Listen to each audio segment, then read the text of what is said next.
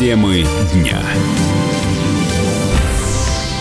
Возвращаемся мы в прямой эфир радио «Комсомольская правда». Меня зовут Валентин Алфимов. Рядом со мной Роман Голованов. Здравствуй, Рома, еще раз. Еще раз всем здравствуйте. Мы подводим информационные итоги дня. Вас приглашаем на наш информационный диванчик такой, вечерний диван.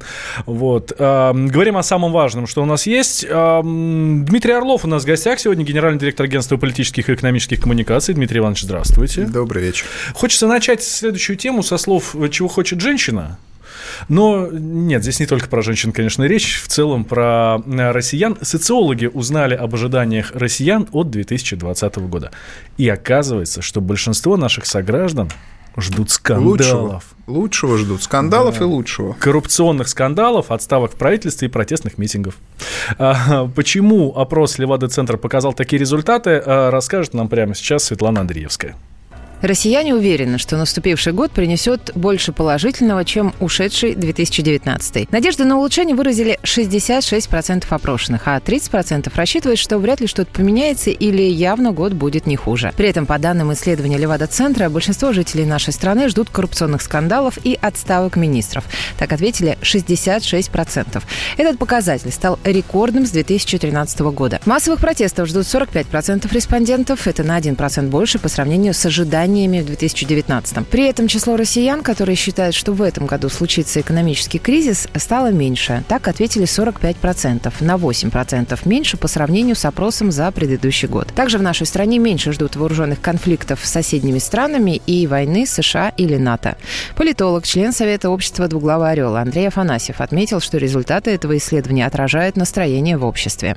Безусловно, не нужно это расценивать как прогноз, не нужно это расценивать и как желаемое. Это просто отражение настроений в обществе. Важный показатель, что на 8% снизилось, например, ожидание экономического кризиса, значит, что-то более-менее стабилизируется. Стало чаще попадать в информационное пространство информация о том, что тот или иной крупный чиновник или какое-то там другое должностное лицо был пойман на крупных взятках или там нашли очередной вагон с деньгами или золотом. Поэтому а в целом это вполне такая ожидаемая картина, которую во многом э, рисуют в первую очередь сами средства массовой информации в сознании нашего общества. Ну, хотелось бы, чтобы несколько министров-то все-таки отправили в отставку, так сказать, есть за что. А директор Центра политической информации Алексей Мухин считает, что к таким опросам нужно относиться с настороженностью.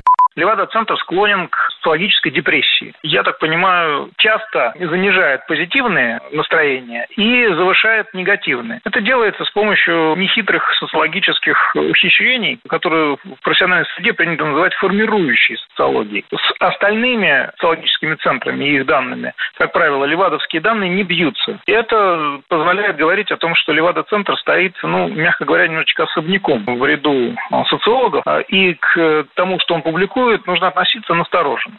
По данным Левада-центра, 55% опрошенных отметили, что 2020 будет напряженным для политики, а 57% высказали мнение, что трудности будет испытывать российская экономика. При этом число россиян, которые ожидают, что этот год будет удачным лично для них, стало максимальным за 7 лет. Так ответили 65% россиян. Ну, я-то думал, что все ожидают худшего от 2020 года, там какой-нибудь апокалипсис, а вот нет. Почему, Почему нужно ожидать э, худшего?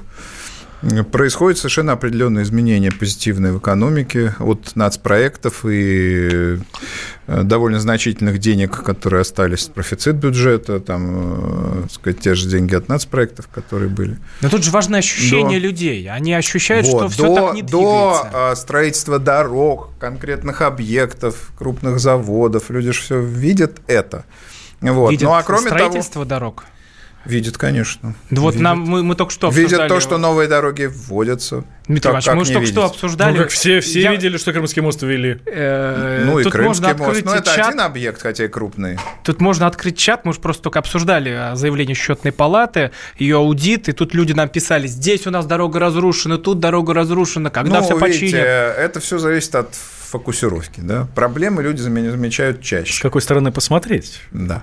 Но в социологическом смысле, конечно, люди видят улучшения и ждут э, улучшений. И, в общем, вот эти депрессивные рамки, которые были связаны с ухудшением э, значит, э, материального благополучия, с внешней рамкой, с вот э, угрозами военно-политическими, они, конечно, так сказать, отступают. В условиях, кстати, когда Россия становится более привлекательной для туристов, вспомним, что 5 миллионов туристов только иностранных – а еще 10 миллионов внутренних побывали в Москве вот в новогодние праздники. Россия становится более привлекательной для инвесторов, это очевидно. Россия становится более привлекательным как инфраструктурный, в, целико, в целом инфраструктурный mm-hmm. объект, да, потому что э, Персидский залив становится проблемной зоной, Но Малукский это... пролив проблемной зоной, а через Россию могут идти и контейнеры, и нефть, и газ. Дмитрий Ильич, и ну, люди такие вещи то... глобальные. Это а вещи вот глобальные, но люди это мой тоже понимают. Кошелек, там да. человек говорит,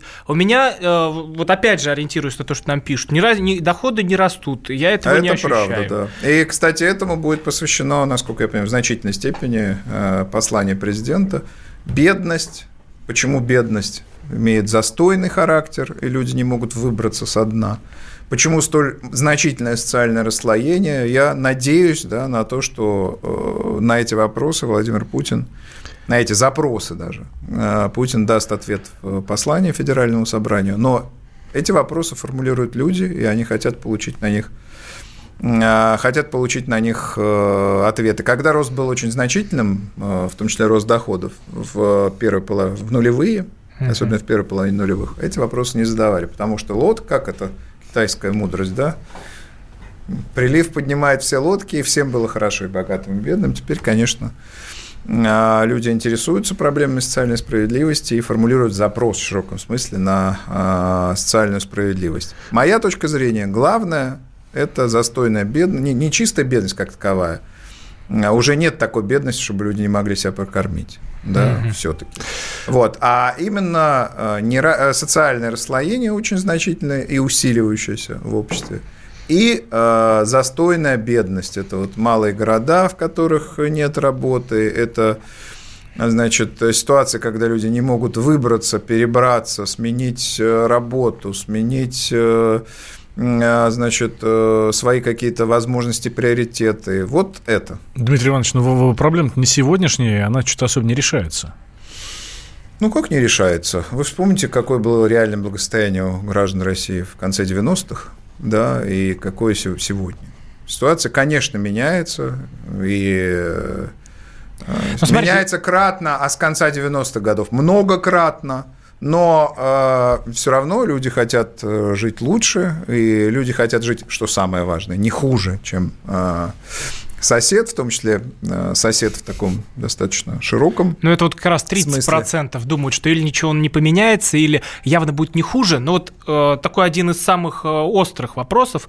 Э, ждете ли вы громких коррупционных скандалов и отставок министров? Вот 66% россиян, опрошенных, говорят, что они их ждут. Но будут ли эти перемены? Это же по, по факту тектонические сдвиги. Все вот понимают, есть экономический блок правительства, мы хотим, чтобы его поменяли. Пойдет ли на это президент президент? Потому что, ну, это вот есть в рамке ожидания. А я не понимаю, какая связь между экономическим блоком правительства и, э, значит, запросом на Хотят посадки, то, чтобы менялась скандалы. экономика полностью, чтобы менялась вся система и подход. А, вы знаете, я думаю, что экономический блок правительства у нас достаточно эффективно а, работает. Кстати, как и правительство в целом, при том, что к ним можно, конечно, а, адресовать различные, так сказать, вопросы, Ох, сейчас претензии. Слуш... Наши слушатели вас закидают. Пускай. Чем только Значит, можно. Э, в том числе, кстати, вопросы по нацпроектам. Множество можно задать вопросов. Но, в принципе, экономический блок работает достаточно эффективно. И выбирая между недорасходованием средств угу. и разбазариванием средств, ну, все-таки, наверное, надо выбирать недорасходование. Хотя я сказать, за то, чтобы национальные проекты осуществлялись достаточно энергично. Но, тем не менее, если нет проекта, если нет э, эффективного направления расходования средств, лучше, чтобы они были в федеральном казначействе. И вот эта логика освоить во что бы то ни стало, я, например, ее никогда не разделял. И э, не думаю, что рационально для нашей экономики, которая на самом деле не перенасыщена ресурсами, не думаю, что для нее рационально вот разбрасываться этими самыми деньгами. Ну, кстати, вот у нас многие эксперты говорили, что эти кубышки копятся на черный день, что вот ждут а, в ближайшие годы каких-то масштабных кризисов экономических, и вот тогда эти деньги пустят. Да, в 2020 году многие эксперты ожидают масштабный кризис э, в мировой экономике, э, в Соединенных Штатах, в других э, некоторых странах. Рынок многие считают перегретым, рынок акций, рынок частных акций частных компаний в самом широком э, определении. Вот, тем более кризиса не было давно в мировой экономике. Но у нас некие вот эти кризисные явления, невысокий рост достаточно давно, давно продолжается, как раз есть запрос на то, чтобы сменился ростом, в том числе при а, участия государства. Путин говорит, нужно значит, рост стимулировать самыми а, так сказать, различными методами, в том числе с помощью нацпроектов.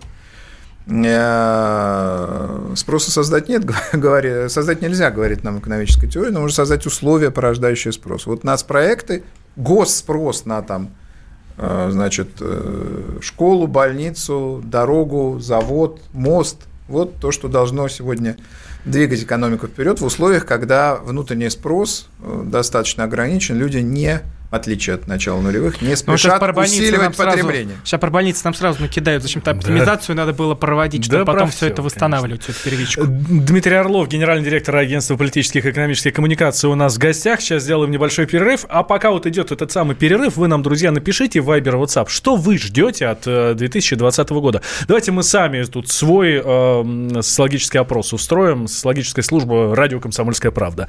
Э, что вы ждете от 2020 года? Коротко, Viber, WhatsApp. Темы дня. Политика. Владимир Путин приехал в Японию на саммит большой... Экономика. Покупательная способность тех денег, которые вы... Аналитика. Что происходит правильно, а что происходит неправильно. Технологии. В последнее время все чаще говорят о мошенничестве с электронными подписями. Музыка. Всем привет! Вы слушаете «Мир музыки». Комсомольская правда. Радио для тебя.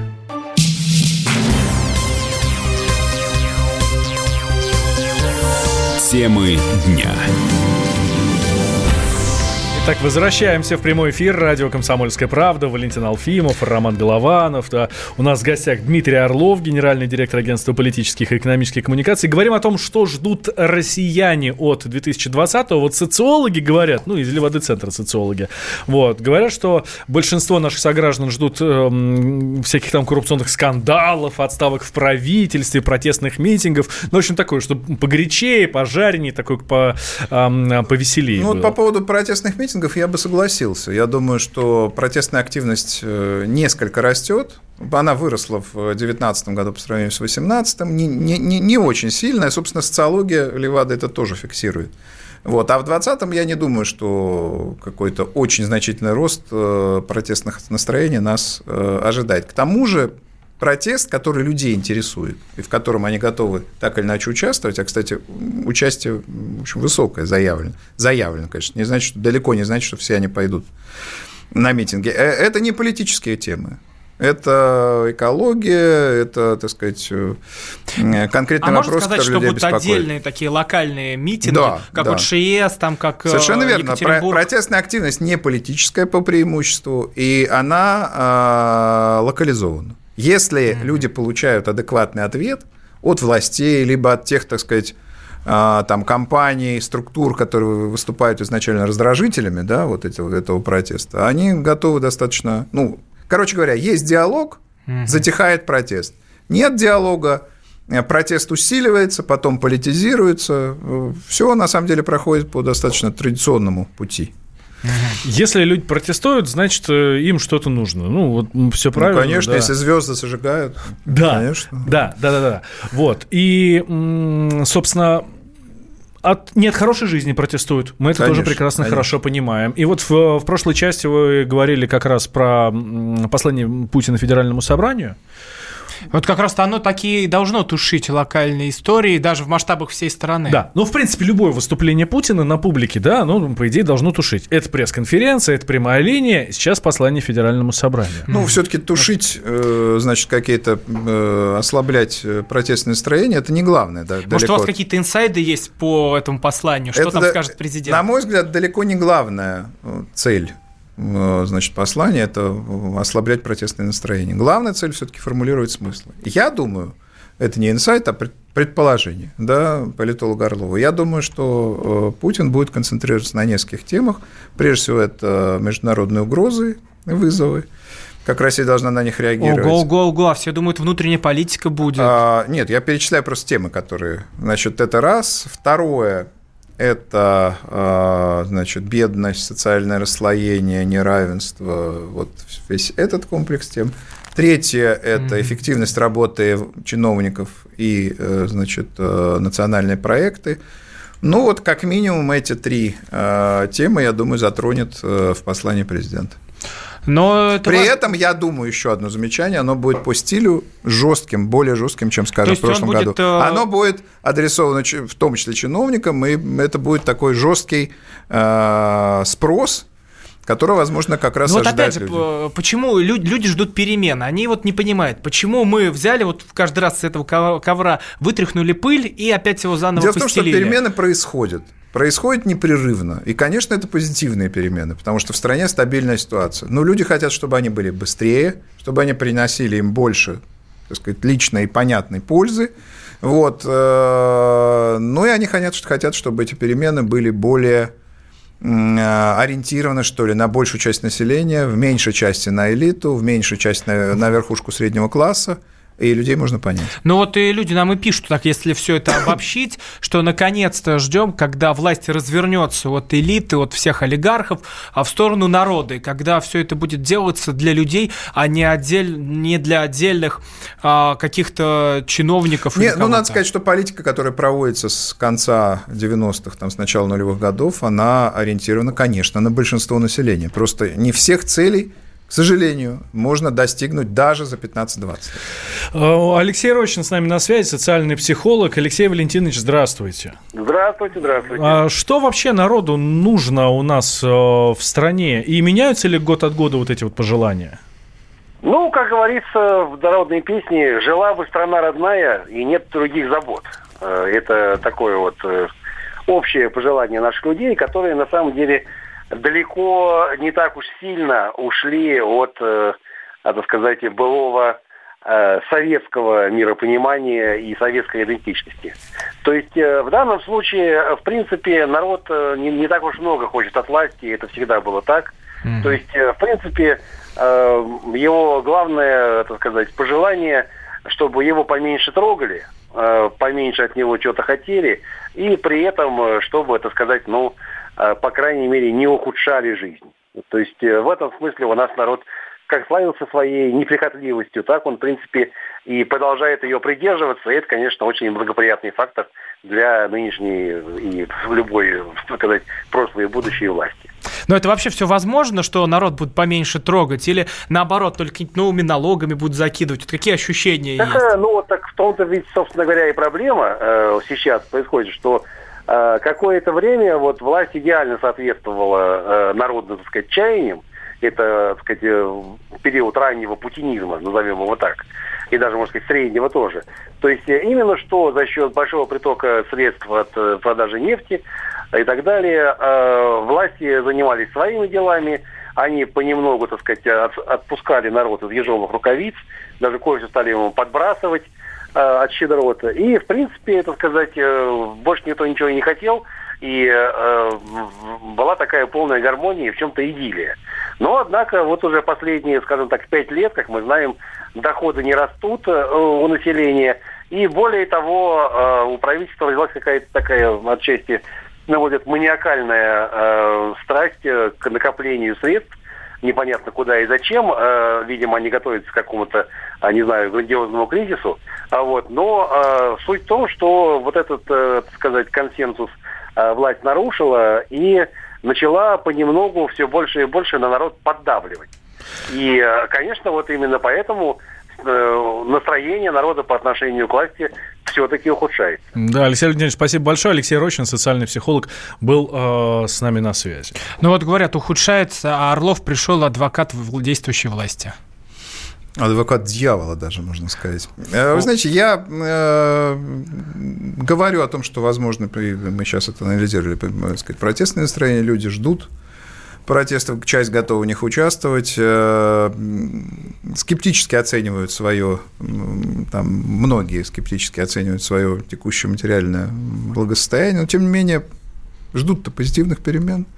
Надежда, мой компас земной, она, так сказать, сохраняется. И для этого, чтобы видеть эту надежду, ощущать ее и ощущать изменения в обществе по сравнению даже с там, двухлетней давности временами, для этого не надо быть адвокатом власти, уверяю вас.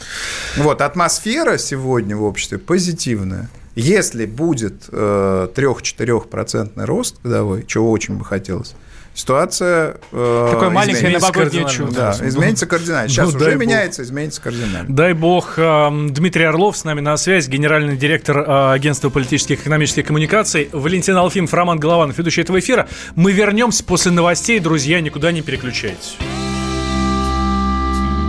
По течению дней не видя им счет, По течению дней жизнь моя течет, Так за годом год —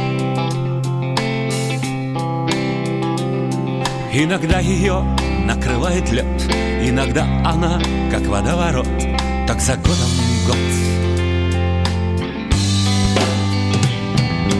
Может быть время горьких обид Не пройти для нас с тобою бесследно Я привыкаю и все меньше болит Но я без тебя не могу совершенно. Ураган страстей и души полет.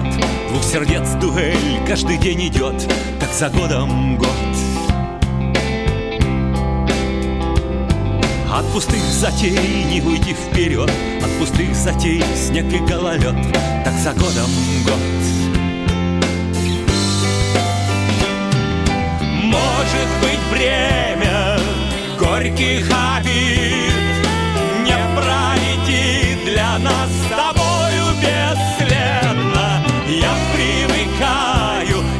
меньше болит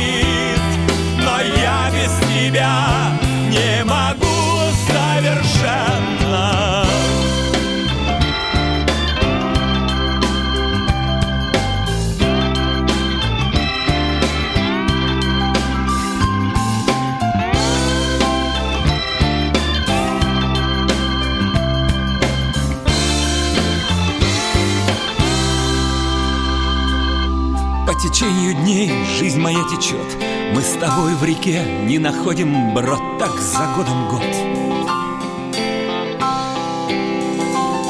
Без любви твоей сердце не поет. Неужели все это не пройдет Так за годом год.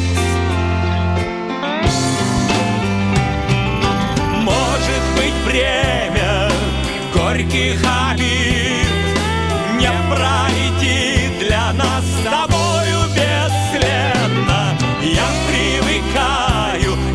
все меньше болит Но я без тебя не могу совершенно. Может быть время горьких обид Не пройти для нас с тобою бесследно. Я привыкаю и все меньше болит Но я без тебя Темы дня.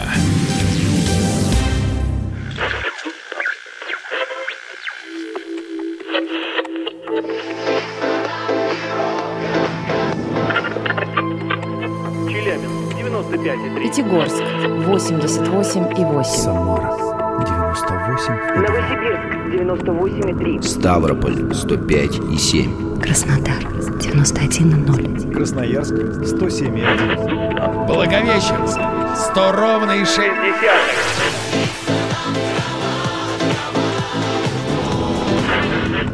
Санкт-Петербург 92,0. Москва 97,2.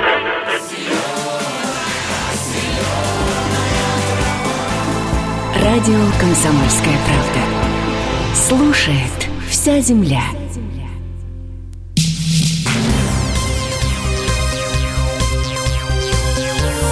Темы дня. Возвращаемся мы в прямой эфир. Радио «Комсомольская правда». Валентин Алфимов и Роман Голованов здесь в студии.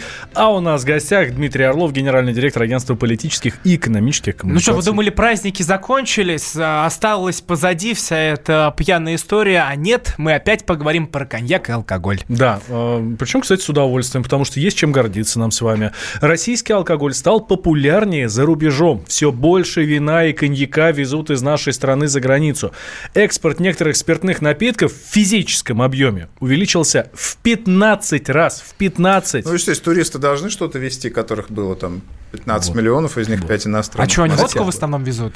Ну, они много чего везут, но почему нет? Это редкий напиток. Э, ну, русская водка. Есть же, так сказать, в том же... Зайдите в любой, так сказать, западный супермаркет или в магазины беспошлиной торговли, что вы там увидите? Достаточно такой э, устойчивый набор джентльменский такой, да, там несколько сортов виски, несколько сортов коньяка там, и так далее.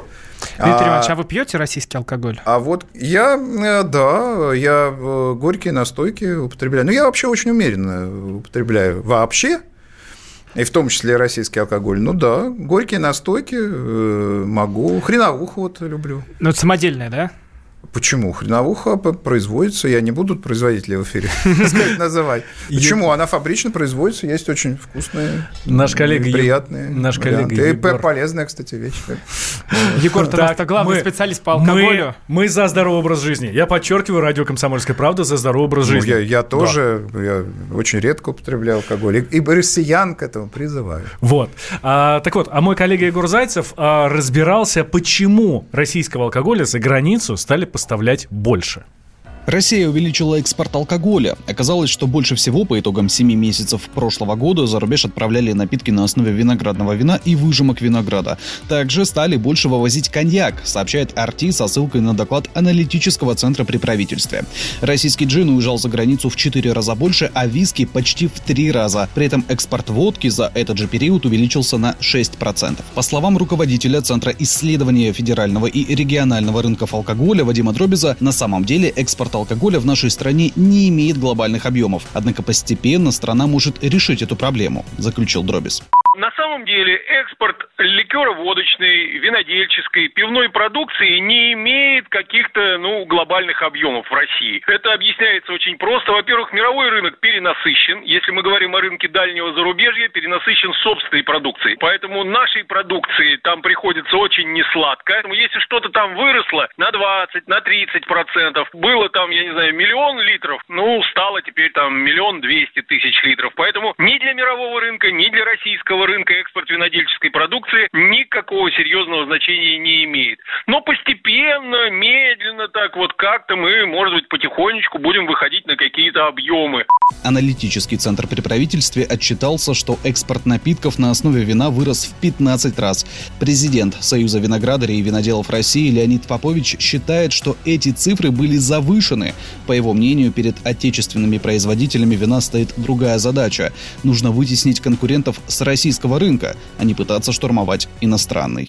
Я такими цифрами не располагаю. Насколько я знаю, экспорт вина в этом году, ну, если и вырос, то буквально там на 1, 2, 3 процента, не более к уровню предыдущего года. У меня данных о том, что вырос так бурно, нету. Потому что экспорт вина, во-первых, это очень сложно, потому что винные рынки во всем мире заполнены винами из Европы, это во-первых. А во-вторых, у нас не стоит-то на самом деле задача таким образом увеличить экспорт. У нас задача стоит увеличивать производство вина и вытеснять нашего рынка импорт вина. У нас на нашем рынке слишком много чужого вина, и наша задача состоит в том, чтобы сажать виноград, делать больше вина и прежде всего вытеснять импортеров. Такого же мнения придерживается и руководитель Центра разработки национальной алкогольной политики Павел Шапкин. Российский алкоголь популярен за рубежом, но чаще всего это крепкие напитки. Шапкин подчеркнул, что показатели экспорта отечественного спиртного могли быть еще выше, но хорошим продажам помешали экономические санкции. Основной же вид продуктов из алкогольной группы водка и спирт. Вино, коньяк, это гораздо меньших объемов. Огромный удар по экспорту нанесла Украина. Дело в том, что когда там вот эти вот взаимные санкции России с Украиной ввели, в общем экспорт упал почти сразу в два раза. Сейчас он потихонечку пошел в другом направлении, то есть другие страны значительными темпами растет. Вот все, что касается там вина, это копеечные объемы, это же касается ликеров, джина. Основные экспортеры у нас это наши авиакомпании, компании, на самом деле. Больше всего российскую водку предпочитают в Великобритании, Германии и на Украине. Это три основных страны, куда идет экспорт наших крепких напитков. Егор Зайцев, радио «Комсомольская правда». Ну, вот такие показатели. Э, Дмитрий Иванович, а скажите, когда в Советском Союзе шли антиалкогольные кампании, когда вот там 30% виноградников буквально вырубалось, это сильно нас подкосило? Могли бы мы сейчас э, такое вино делать, которое конкурировало бы и с европейским, и с итальянским? Я думаю, конечно, подкосило. И подкосило э, не, только антиалкогольная кампания конца 80-х. Э, был же огромный период, когда у нас был сухой закон с 1914 по 1925 годы тоже. Угу. В России пьют, пьют немало, хотя культура потребления меняется, и э, крепкие напитки уступают место значит, вину, э, другим ликерам там, вот. Э, но культура потребления, она, она восстанавливается, кстати. Я полагаю, что те меры, которые были предприняты Михаилом Горбачевым в конце 80-х годов, они были разрушительные, имели характер, угу. поскольку как раз тогда они изменили структуру потребления негативным образом. Вот. Но опять же, если ты хочешь стали побороться, пить, да, чтобы да, не пили стали не водку, пить а вино хотя бы. Стали пить, э, значит, всякие эрзац напитки, э, травиться от этого, а значит, э, ну и кроме того, там же были ограничения по времени, знаменитые, да, и люди стали ходить, так сказать, э, отпрашиваться с работы и пить в рабочее время. В общем, а, я считаю, что такого рода ограничения, которые вводились в конце 80-х годов, а, никакого позитивного эффекта принести не могут. Нужно, нужно укреплять здоровый образ жизни, нужно бороться за культуру потребления, за то, чтобы люди пили качественные напитки и по случаю, вот, а, значит, запретами и ограничительными мерами, такими, как это делал Михаил Горбачев, э, значимых результатов не достичь. А вот бюджет можно разрушить. Как он был разрушен царский бюджет тогда, в начале нулевых, также он был разрушен бюджет советский. Это не значит, что у нас бюджет пьяный, но э, в нем всегда э, доля, сейчас, кстати, она меньше намного, к сожалению, но, но когда государство имело монополию, на производство основных напитков э, избыт. Э, в бюджете э, очень значительная доля, была до четверти, была от алкоголя. Хорошо, почему тогда к 80-м годам мы так не научились делать нормальный алкоголь? Потому что если взять тоже, тоже советское шампанское, ну это же жуть. Никогда в жизни не сойдет. Ну, дело в том, что другого не было. Не другого, другого не было, так сказать, покупали и такое. Я хочу напомнить, что в конце 40-х годов были и советский джин, и советская прям напитки такие были. Советский джин, значит, советское виски, э, советский бенедиктин, это все Сталин, кстати, настоял на том, чтобы они выпускали. Да, да, это можете сказать, можно справиться и узнать, что угу. действительно такие напитки были. Вот, и они были высокого качества, находили своего потребителя и так далее. Но вот эти фенечки, это же фенечки, по большому счету, для советского рынка большого, который много чего потреблял. Да, и потом, э, алкоголь хороший пила тогда элита. А население пило водку. Значит, и, кстати, не так много ее пило, потому что была шестидневная рабочая неделя. И, э, собственно, ну, когда у тебя всего один день э, рабочий, то, то, то есть выходной, ты особо не, не напьешься. Дмитрий так, вот, если... так вот, значит, э, после того, как потребности возросли, а возможности нет. И люди, ну, собственно, производители поняли, что можно не изощряться, да, вот качество и упало. И в последние, я не знаю, 10-15 лет мы наблюдаем резкий рост качества э, российского алкоголя, потому что надо бороться с импортом, надо бороться между собой, и, соответственно, сколько видов, если вы говорите о шампанском, сколько видов шампанского отечественного, сколько видов горьких настоев, настоев сколько, сколько видов бренди, коньяк-то у нас не производится. А, Дмитрий Иванович, ну а вот мы можем сказать, у нас пьющая страна или не пьющая? Вот э, что ну, с вы знаете, она сейчас пьющая, мне кажется, да, э, и по, и по статистике об этом свидетельствует, и социология, и наше с вами, собственно, наблюдение. Она пьющая, но такая же пьющая, как э, там, другие европейские страны. Вот тут аналогию можно проводить точно. Ну, То раньше говорили, немцы, что Россия спивается. Извините, немцы, там, шведы, шведы, финны, э, простите, немцы, британцы, шведы, финны пьют сегодня больше, чем Но русские. там тоже надо, надо чуть, чуть поменять. И, и Они пьют вино, вино и пиво, а с другой стороны в России употребление крепкого да алкоголя. Ну что вы говорите? Нет, пьют это я просто привожу статистику. Хорошо, значит, пьют хорошо и в северных странах, и в Британии. А у нас как раз э, динамика позитивная в том смысле, что все меньше, особенно э, люди, которые моложе меня, скажем, существенно. Они предпочитают э, напитки не крепкие. Э, ну и потом, известная же была проблема э, давняя, пусть это там какая-то условность, но тем не менее. Говорили же, французы едят и запивают, хм. а русские пьют и, и заедают. Да. да, так вот эта логика пьют и закусывают, она у значит, жителей России моложе 35 лет уже не актуальна. Люди употребляют алкоголь так же, как, э, собственно, в западных странах, это позитив... Уже не закусывают. Нет, они пьют вино за столом. Культура питья. Совершенно верно. Самая за столом в разумных Ну вот, нам присылают э, здесь в чат самогонные аппараты, как люди сами дома себе готовят Слушайте, и настойки, сейчас, значит, и самогон, вино. Самогонные это аппараты, что же культура? Слушайте, самогонные аппараты сегодня, это совсем другой. Вот, кстати, есть у вас, так сказать, э, Владимир Мамонтов, дальний, давний, так сказать, человек из комсомолки, который в том числе идет. Сегодня самогонный аппарат – это для того, чтобы сделать свой дистиллированный напиток, а не для того, чтобы быстро перегнать барматуху и убиться. Понимаете? После, после небольшого перерыва продолжим, друзья, никуда не переключайтесь. Темы дня противоположные взгляды. Оппозиция, я считаю, героями. Твое право считаю. Да. Тина, что ты несешь? Ну а как? Смеешься. Максим, я не смеюсь, но просто нельзя так говорить. Себя послушай. Разные точки зрения. Призывы «надо выходить и устраивать майта» — это нарушение закона. И вообще это может закончиться очень нехорошо. Вы не отдаете себе в этом отчет? По-моему, нет, решили допрос устраивать. Личный взгляд на главные проблемы едешь на машине? Я не езжу. Ну вот и тогда ну, молчи, отлично. потому что я рассказываю про движение автомобильное, а не про пешеходов.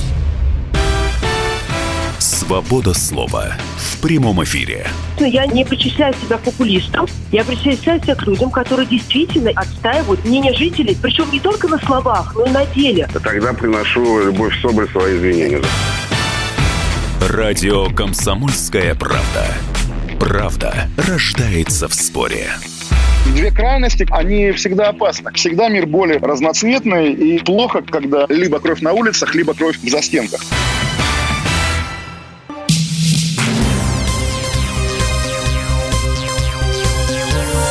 Темы дня.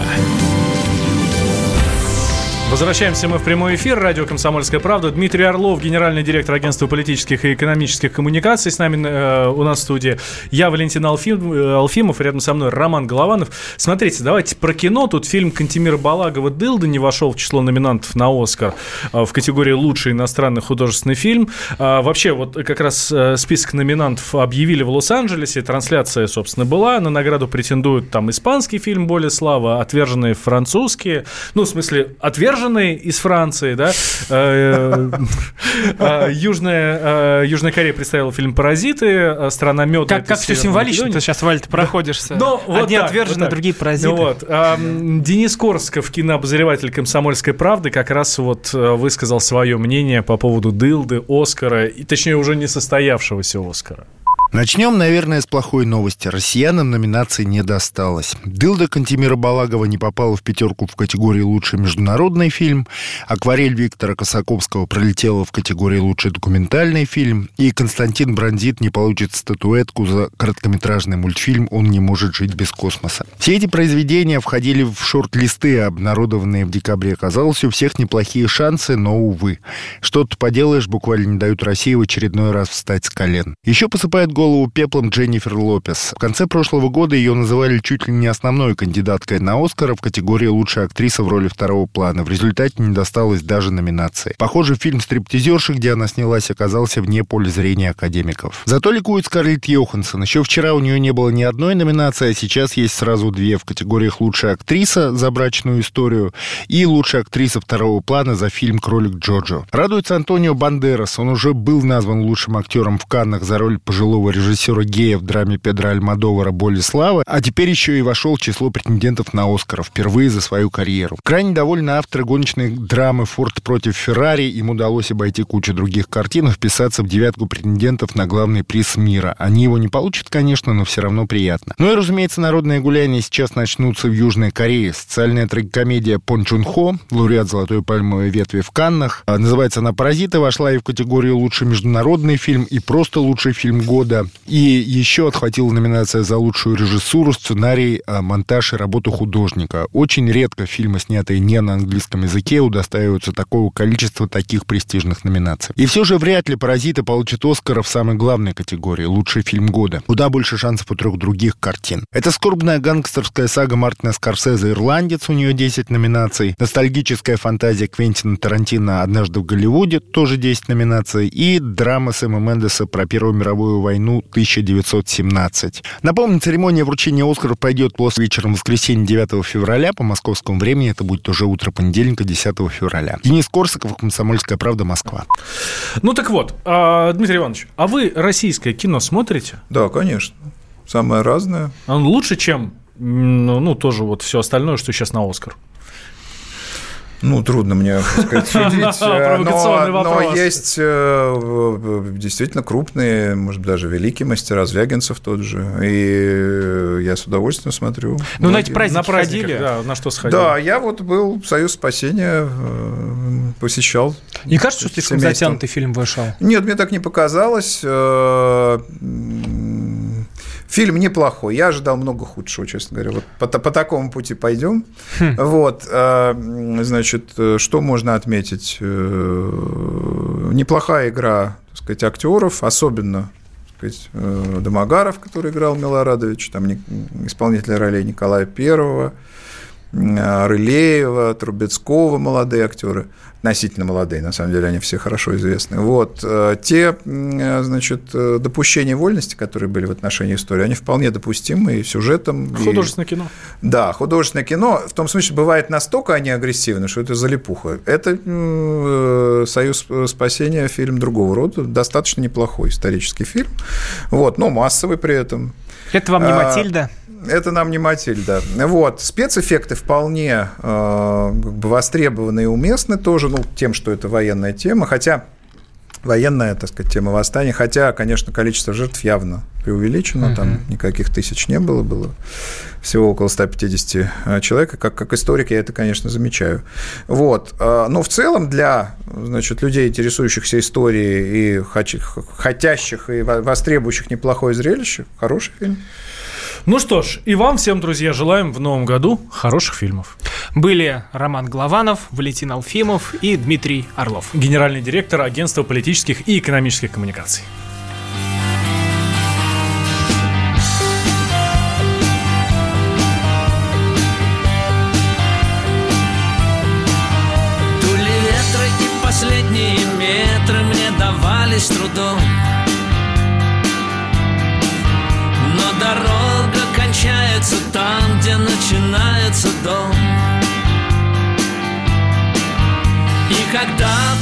Уже за спиной. Улыбнется тебе дом родной. От того люди часто поют по дороге домой. Мой мотор тарахтит и коптит, и мой бензин на нуле. Но машина летит и летит параллельно земле Между небом и этой землей.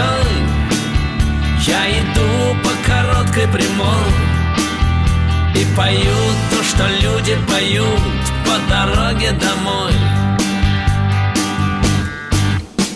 Если вдруг когда-нибудь ты решишь, что твой окончен путь, не спеши, ведь мы еще не спели с тобой.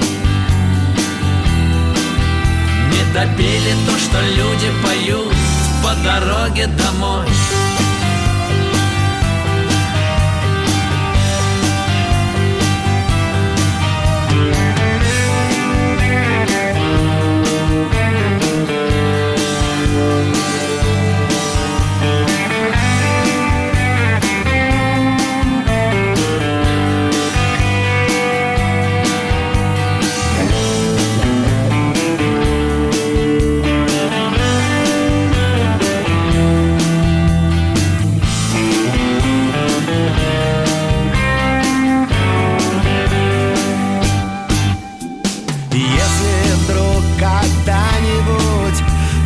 напиши, что твой окончен путь. Не спеши, ведь мы еще не спели с тобой.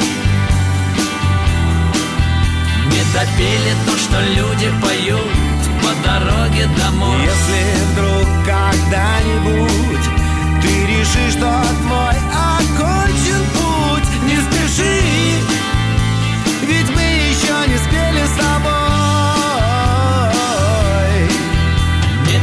допели то, что люди поют. По дороге домой. То, что люди поют. По дороге домой. То, что люди поют. По дороге домой. То, что люди поют. По дороге домой. То, что люди поют. По дороге домой. Домой. Темы дня.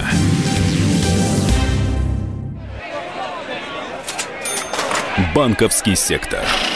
Частные инвестиции. Потребительская корзина. Личные деньги. Вопросы, интересующие каждого. У нас есть ответы. Михаил Делягин и Никита Кричевский. В эфире радио «Комсомольская правда». Час экономики. По будням в 5 вечера.